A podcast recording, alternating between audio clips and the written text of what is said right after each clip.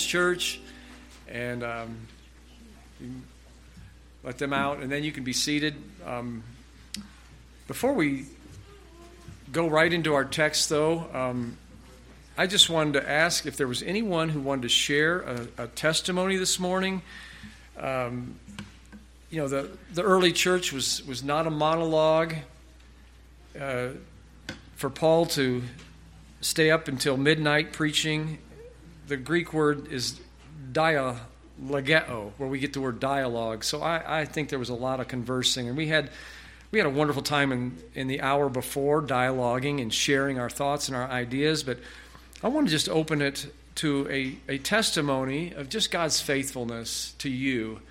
Um, if someone would like to share just anything about how God has just been so faithful and um, maybe something this week, or maybe just in this past month, this past year, that you can just see the evidence of God's faithfulness in your life. Anyone want to just share something real quick?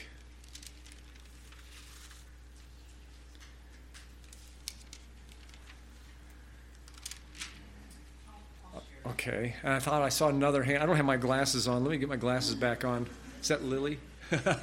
Go ahead, Barb, and then Lily. It's good to see uh, Tammy here too after being on her crutches. Tammy, have you had your surgery yet? In December, okay. All right. Nehemiah chapter 9, and I'm it, the, the, we're going to preach from the entire chapter, so I'm not going to read it all just for the sake of time.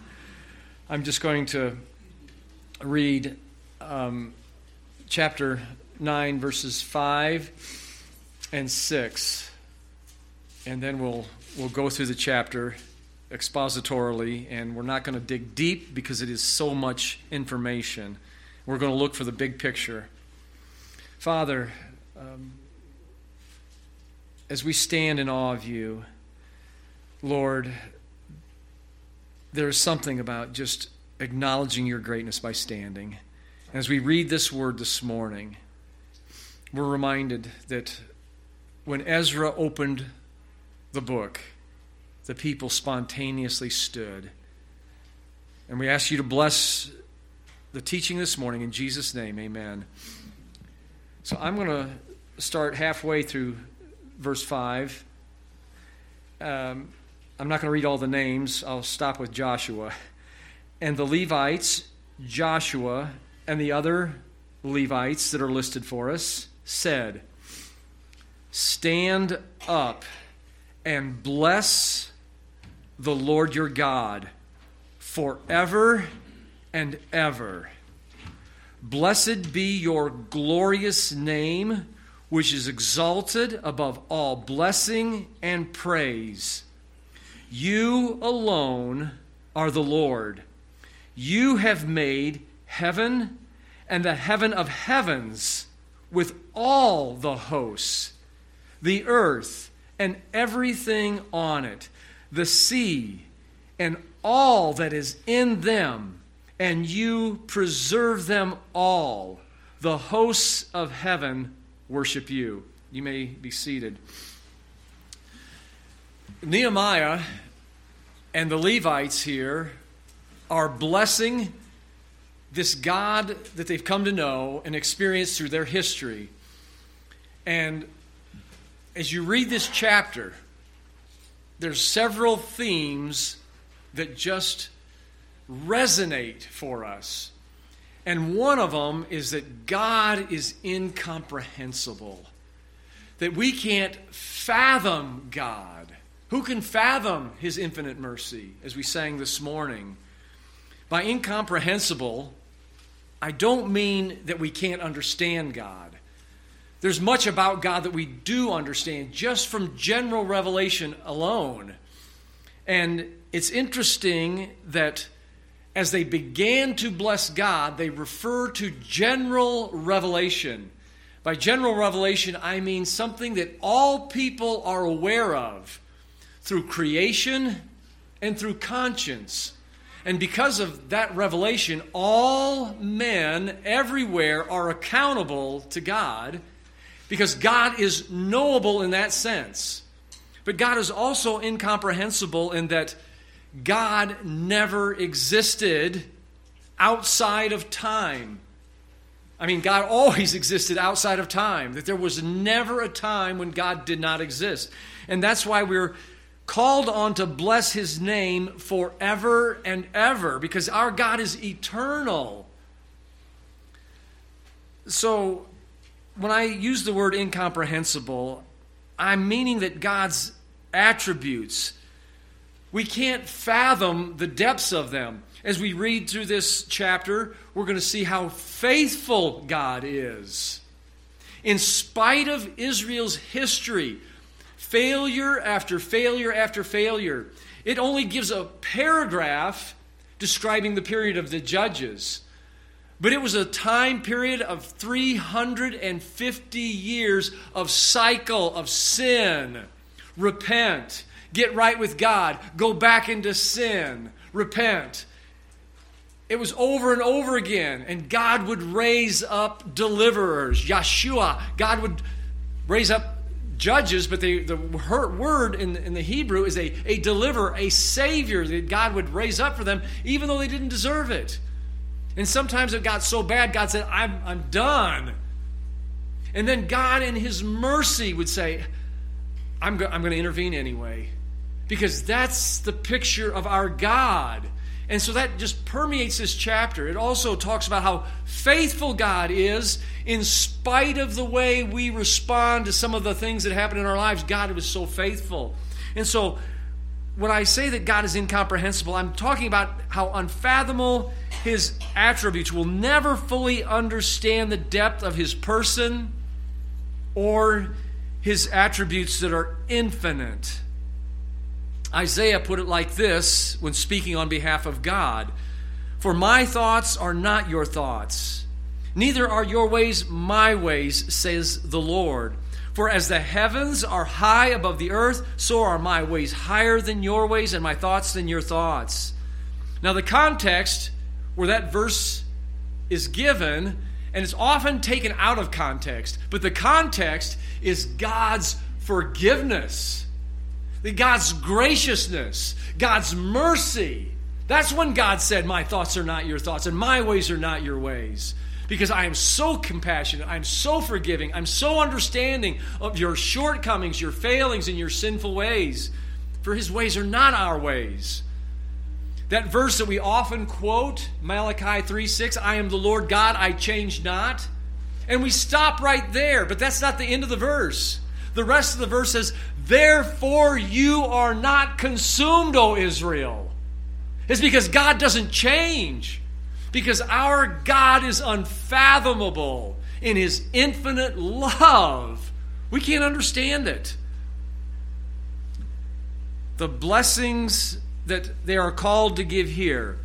It says, Stand up, and I, I'm not going to do this for all the verses because we just don't have time this morning, but it says, Blessed be your glorious name. So, this is a lesser blessing the greater. Okay? What I mean by that is the creature is blessing the creator. Now, most often we think of the greater blessing the lesser. And there's a verse in the book of Hebrews that talks about Melchizedek being the one who blesses Abraham. So he's the greater blessing the lesser. And in this case, it is the lesser who is blessing the one who's infinite. And so it doesn't mean that we're confirming or conferring any uh, blessings upon God because he doesn't need it. So what does it mean when, when the reverse is, uh, is in, in effect? To bless, when used by the lesser, it means to willfully submit, to honor, to acknowledge its supremacy. But when it's used in the converse, the Hebrew word barak literally means to bend the knee to submit and to surrender to someone's all supremacy and authority. So when you and I bless God and say, Blessed be his name, in our hearts, we are bending before an almighty God, acknowledging his supremacy and our submission before him. And so this is what this entire chapter is about. it's showing who God was throughout the history of Israel. God is in a class all of his own. There's nothing like our God. God is eternal. And that's where they begin right here. You alone are God. There was no God before him. I love Isaiah 43, verse 10, where God says to Isaiah, You are my witnesses, saith the Lord, and my servant whom I have chosen, that you might know and believe me, and understand that I am He. Before me, no God was formed. That is the Christian God. That is the Judeo God the eternal God, that there was no regressions of gods after gods after gods, that no God was before him, and there will be no God after him. Isaiah 43:10. You alone are God. Our God never changes. Malachi 3 6, I've already quoted that verse. But God is also all powerful, He's omnipotent. You alone have made heaven and earth. Hebrews chapter 11 tells us this By faith, we understand that the words of God framed our universe. So that the things that you and I can see were not made by the things that do appear. They were made by an eternal God. Matter is not eternal. Matter is always decaying and losing inertia. I don't know if I use that right. I'll have to talk to Robert after church. He don't know. Oh, Elise, okay. But it is, it's winding down. And so the things that you and I are looking at, they weren't made from the things that appear. They came from an eternal God. He spoke this universe into existence out of nothing. That is the God we serve, and that's why we bless our God. He's eternal, He's all powerful, and He is the preserver and the giver of life. In Jesus was life and the life became flesh and lived among us, and we beheld his glory. But without Christ, without our God, without our Creator, nothing would come into existence. In fact, John 1 1 starts out like this In the beginning was the Word, the Logos, the rational reason for everything that is. The Greeks use that Greek word Logos to explain the infinite wisdom that has all understanding. And John capitalizes on the Greeks' understanding of that, and he uses it as an evangelistic tool to open up the eyes of the unbelievers. That our infinite wisdom is the name of Jesus, and before him nothing existed. And without him, nothing existed. And in him was life, and the life was the light of men. So, our God is the preserver and the giver of life. He's in a class all his own. But our God also, not only is he infathomable, God enters into a relationship with humans. Our God is a personal God. He's not just a God who's intimately or, or immensely remote and far away, as many of the, the pagan gods are. Our God is a God who's near at hand. He is close to those who are contrite and of a broken spirit. Thus saith the high and lofty one, Isaiah 57 15, who inhabits eternity, whose name is holy. I dwell in the high and holy place. But also with him who is a broken and a contrite spirit, that he might revive the spirit of the contrite ones and revive the heart of the broken. Our God is a God who's near at hand and a God who speaks and a God who enters into covenant relationship with people. And that's the God of Israel. That's our God who enters into covenant with us. And so, in the verses following, we're going to read um, just a few of them, and then we'll, we'll stop as we uh, uh, look at the next subject. But this, this God who enters into covenant, it starts in verse 7. You are the Lord God who chose Abram, brought him out of Ur the Chaldees, and gave him the name Abraham. You found his heart faithful before you, and you made a covenant with him to give the land of the Canaanites, the Hittites, the Amorite, the Perizzite, the Jebusite, the Girgashite, to give it to his descendants. You have performed your words, for you are righteous. Now, there were many promises in the Abrahamic covenant, but it's interesting that Nehemiah and the Levites here only bring out this aspect of the promise because this was so personal to them right now. They had just left Persia. They had been in captivity for 180 years, or 140 years, depending on which group came back and when they came back. But from the time of the destruction of Jerusalem in 606 BC, the next destruction was in 596 BC. The final deportation and the demolishing of Jerusalem was in 586 BC by King Nebuchadnezzar. And all of that covenant promise they thought was gone. And Jeremiah had given them a promise. He said, After 70 years, you will return to this land. And to the very year, 516, they rebuilt that temple that was destroyed in 586. And Nehemiah comes back to this land and they said, God, you are righteous. You entered into a covenant with us. And God, you are trustworthy. When our God gives you and I a promise because of his covenant goodness, we can rely and we can trust in God. God enters into a covenant with us. And God doesn't do it because we deserve it, but God does it because he is faithful. Why did God choose Abraham? Was there something special about Abraham? No. In fact, just the opposite. Was there something special about Israel as a nation? No. Is there anything special about you and I? Absolutely not.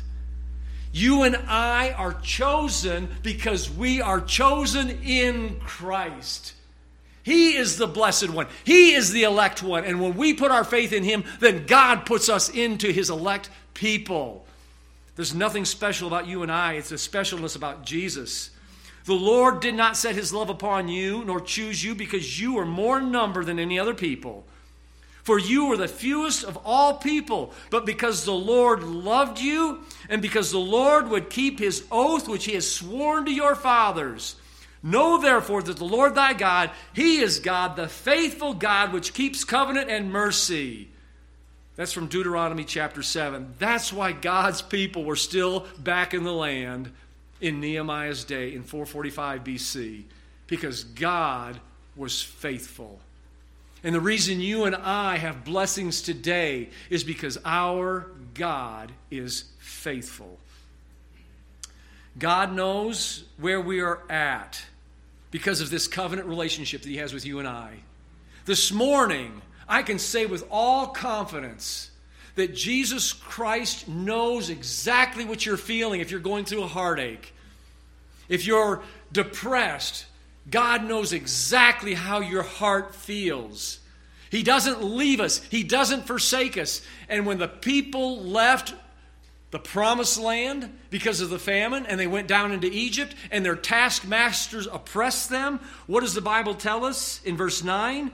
God saw their affliction, God heard their cry, and God showed mighty signs and wonders. God was there the whole time. God knows where we're at. He sees, He hears, and He shows signs. Those signs were not just to, uh, to display His glory only, but they were redemptive acts in history to identify Him as the only true God. He divided the sea. He led them by a pillar. God provides both moral and physical sustenance for his people because he enters into a covenant. Look at verses 13 through 15 with me. You came down also on Mount Sinai. You spoke with them from heaven. You gave them just ordinances and true laws, good statutes and commandments. You made them to, to know them, your holy Sabbath. God is doing all of this to accentuate his people. And he's showing them Jesus through all of these things. And he commanded them precepts and statutes and law by the hand of Moses, your servant. Not only spiritually is he our provider, but also physically. You gave them bread from heaven for their hunger and brought them water out of the rock for their thirst. You told them to go in and possess the land which you had lifted, literally, God had lifted up his hand, and it's translated, He has sworn to give them. So, God gave them the law. He provided for the moral and physical sustenance. His words, notice his words in 13, they are just ordinances, they are true laws, they are good statutes. This is what every one of us needs, and God provides it for us. Now, let's just take a look at the, the Hebrew words behind that are translated just. The Hebrew word is yashar, which means upright. It is an objective standard. My wife was doing some remodeling in our house. I mean, she's got the projects going all the time. I, I've never seen a happier woman if she's got a paintbrush in her hand or, or a miter saw that Keith gave us. She just, but anyway, she wanted to make sure that those panels that she was putting on the wall were upright. And so she had her level and she made sure that that bubble was in the middle. That's the idea of yashar. It's an objective standard.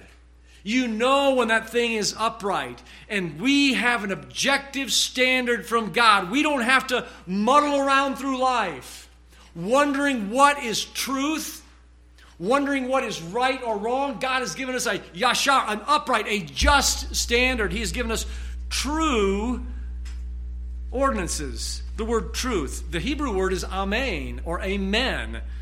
But again, the idea for that means that they are objective. They are absolute, they never change, and they are objective. They're not based on our feelings. And then he says they are good. The Hebrew word good means pleasant. You walk in God's laws and you are going to have a pleasant life. The same word was used in Genesis chapter 1 and verse 31 when God said, Behold, everything that He made was very, very good. It was pleasant. It was excellent. It was the, the moral best it could possibly be. And that's what God has provided for his people, and that's what he's provided for you and I. God is gracious in spite of you and I. Let's look at 16 through 21. So God had given them all these things. He'd given them the right laws on Mount Sinai.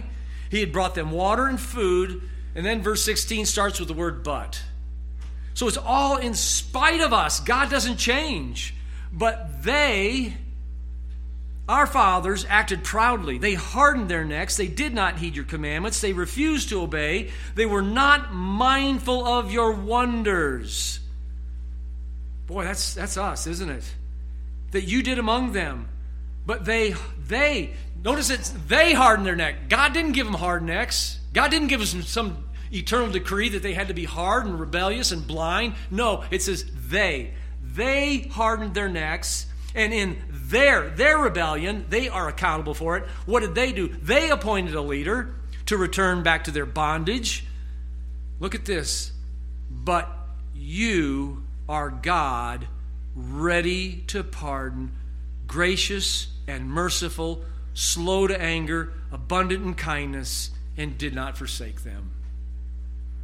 But God, who is great in his mercy, wherewith he loved us, even while we were yet sinners, Christ died for us. We are quick to forget. God is quick to forgive. Psalm 103 and verse 8. Let me just read it real quick.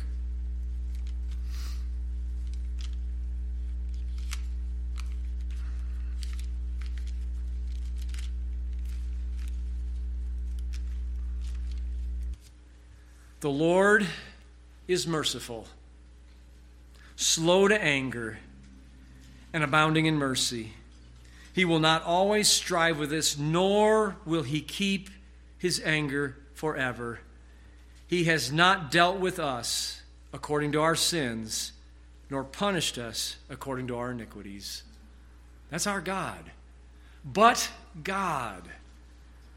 But God was gracious, ready to pardon, slow to anger, abundant in kindness, and did not forsake them.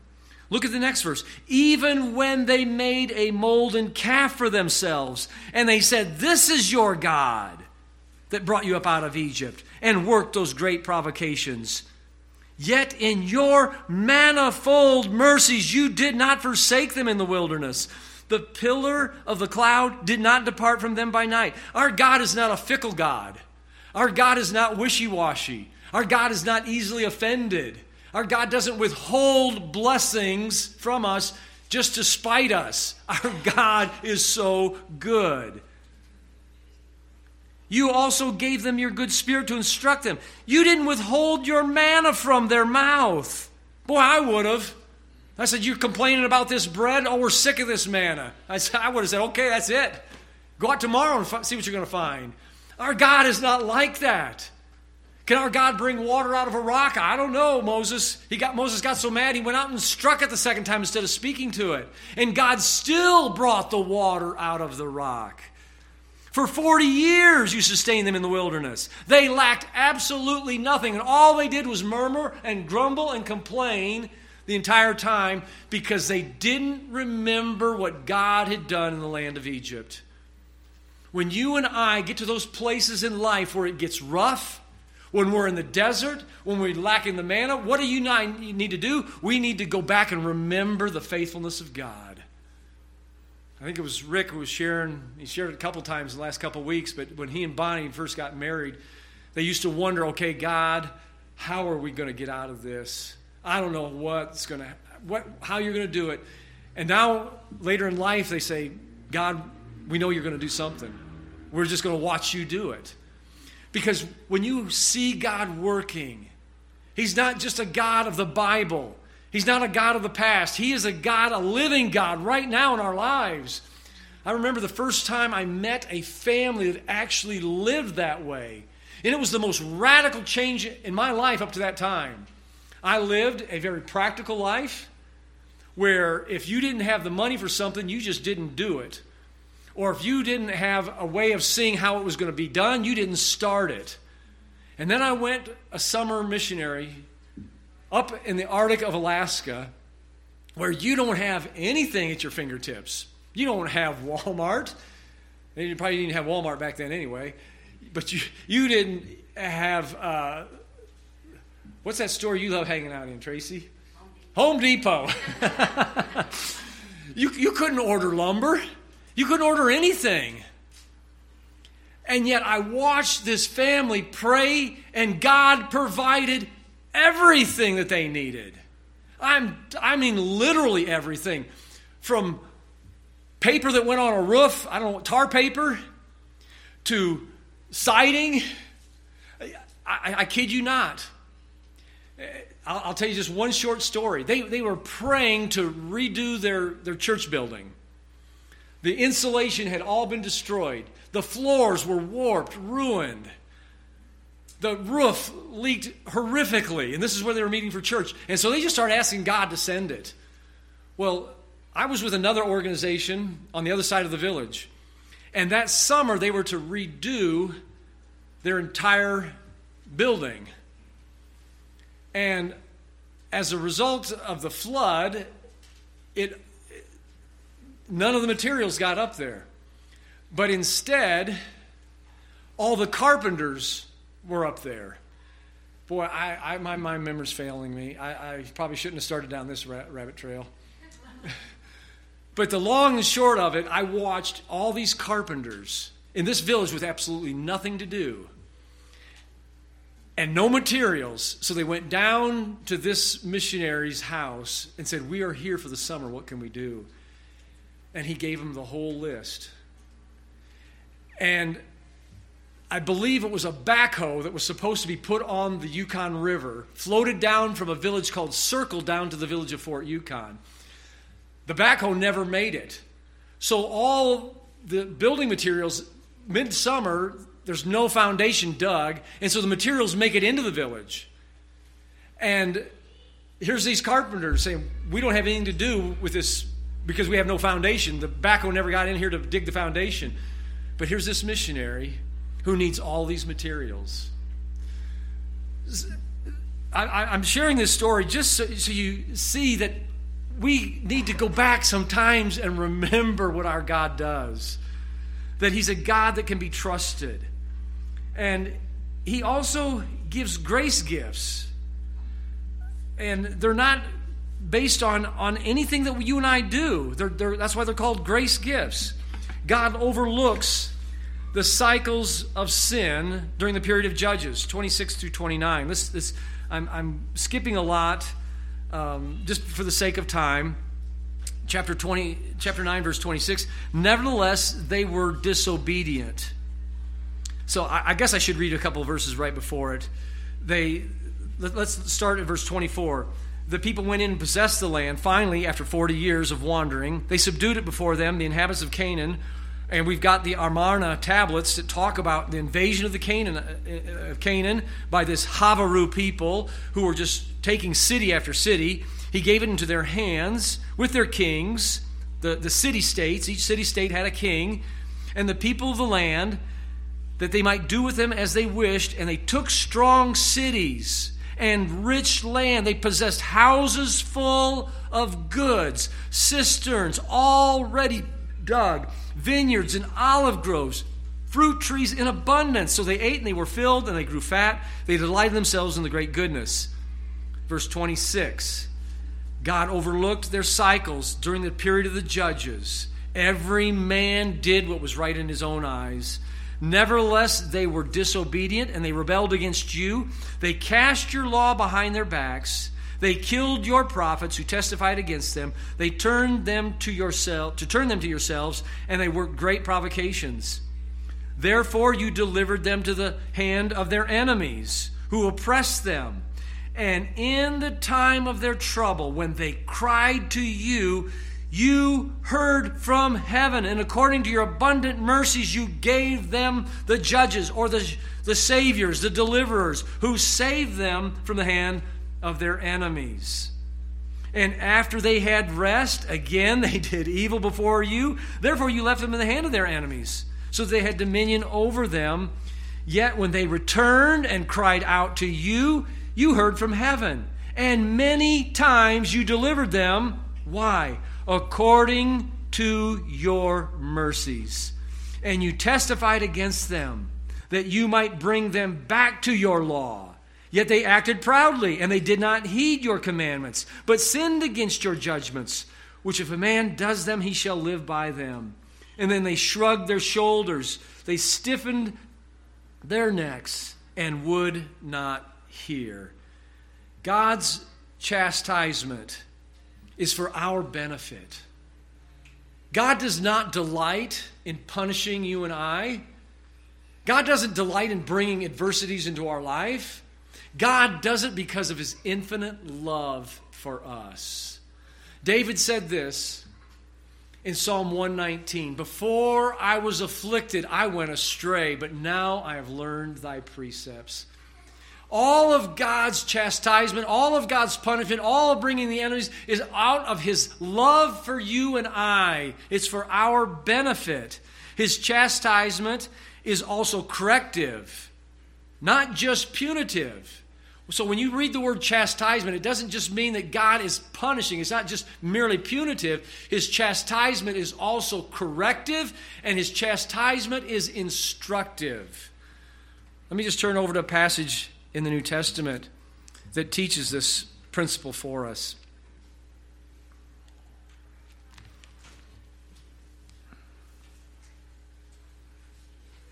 My son, do not despise the chastening of the Lord, nor be discouraged when you are rebuked by him.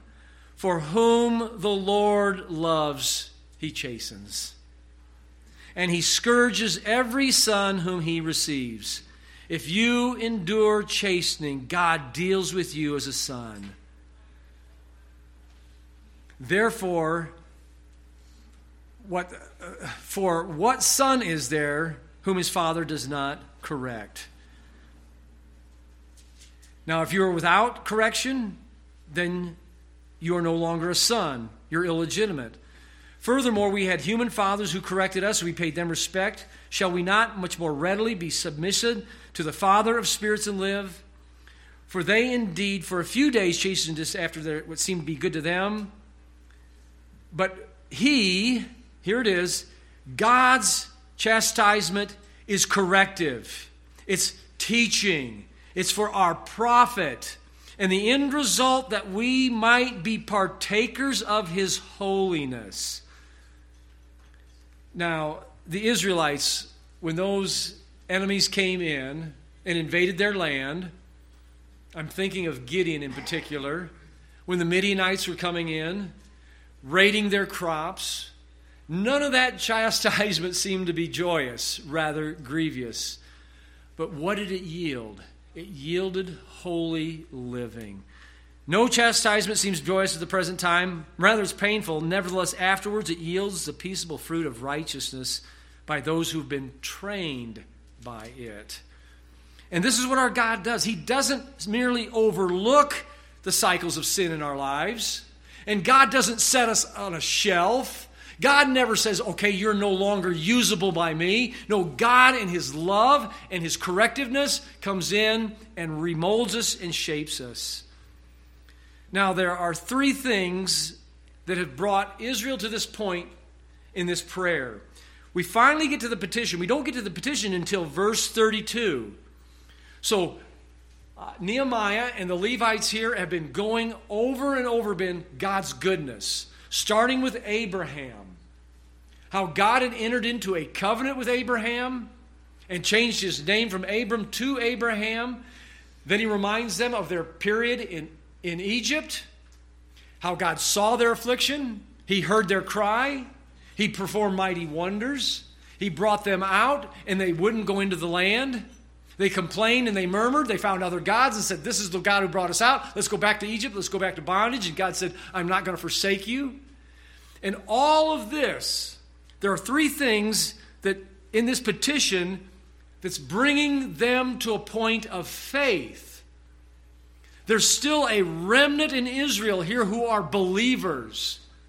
And that's the remnant that came back with Ezra. That's that remnant that came back, with Nehemiah. These are the people of faith. These are the people who are walking by, not by sight, but walking by faith.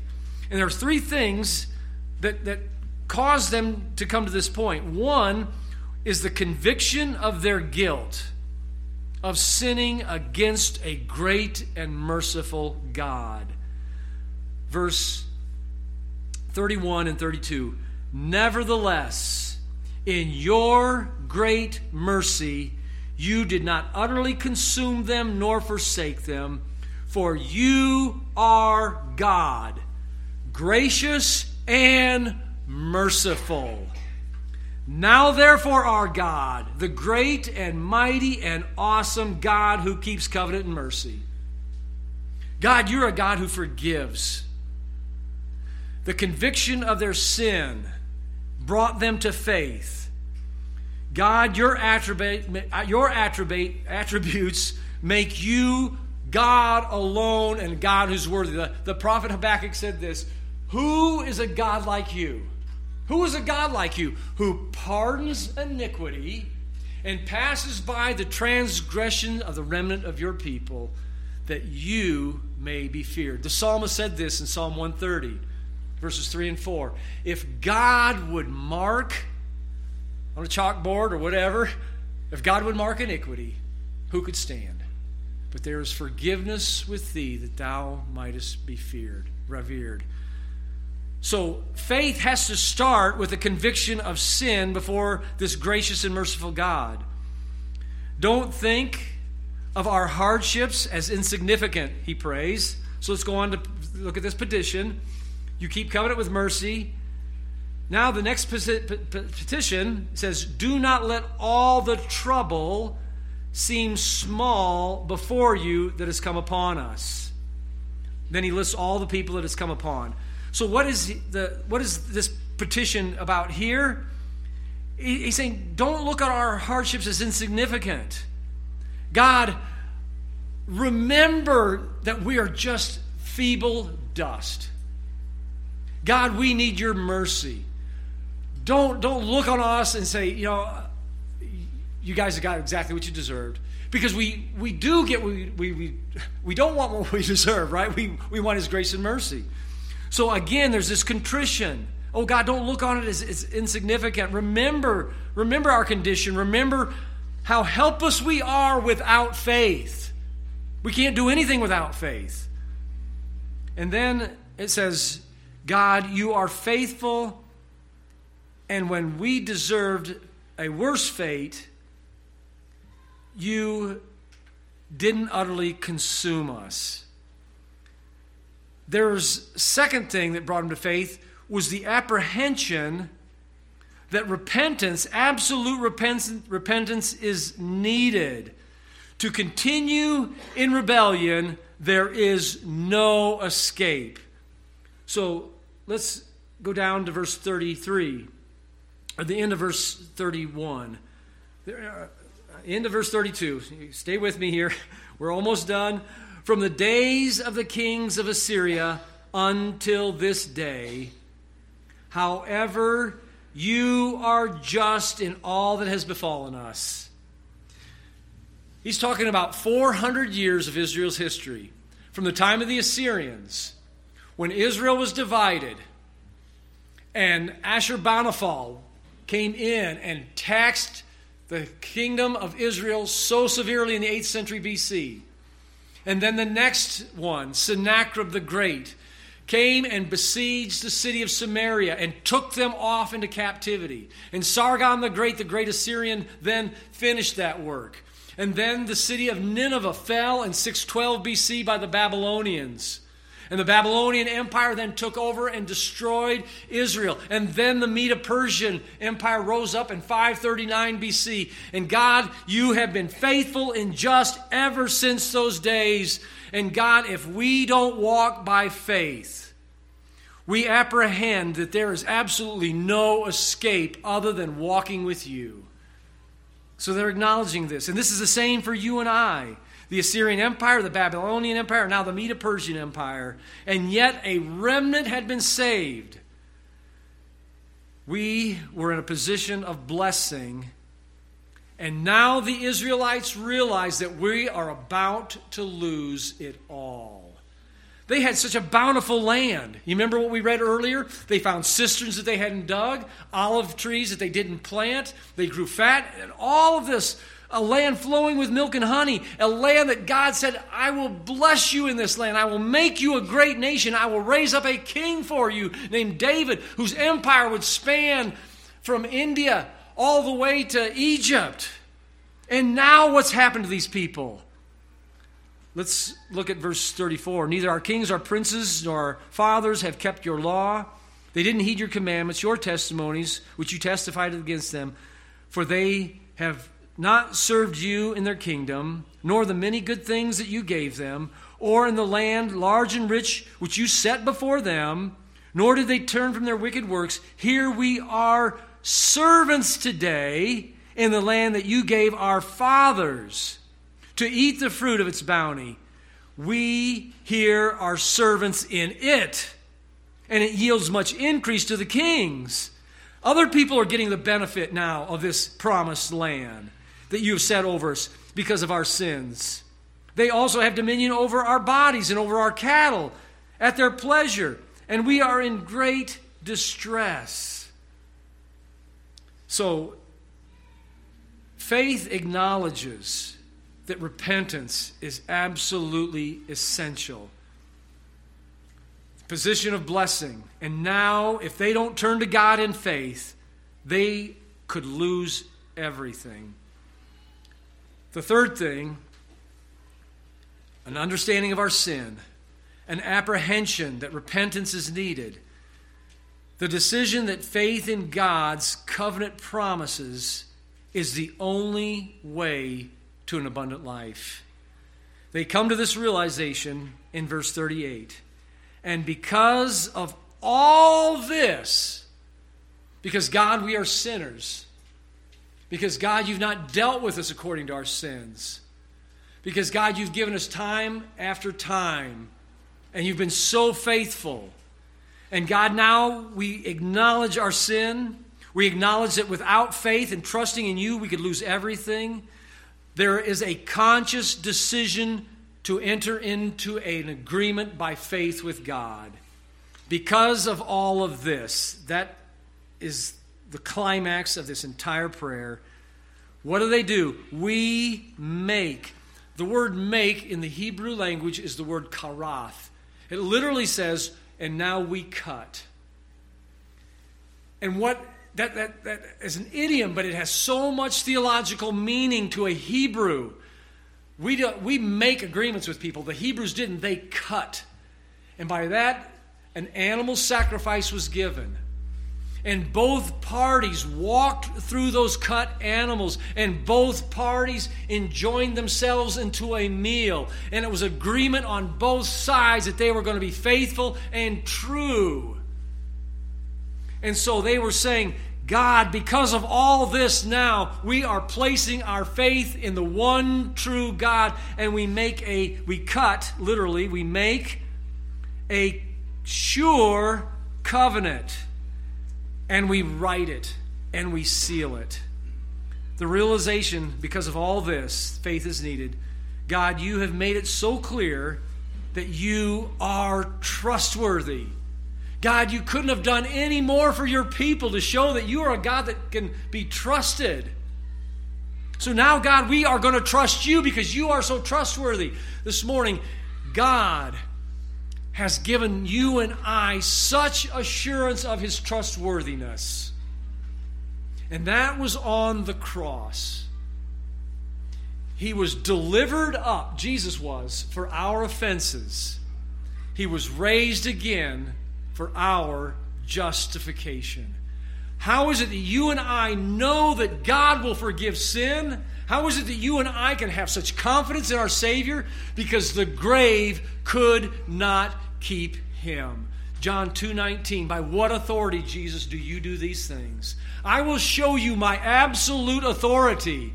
You destroy this temple, and three days I will raise it again. God has made a covenant with you and I. God is trustworthy, and we can enter into that covenant by faith. Because of all this, because I've made a wreck of my life without Jesus, because I know that unless I repent, there's repercussions for it that could lose everything. And now I'm coming to you, God, and I'm entering into this agreement with you by faith alone. We make a sure. The word for sure is amen. They were, in a sense, taking up their cross and following the one true God. Everything in Israel's past was either blessed by faith or marked by unbelief.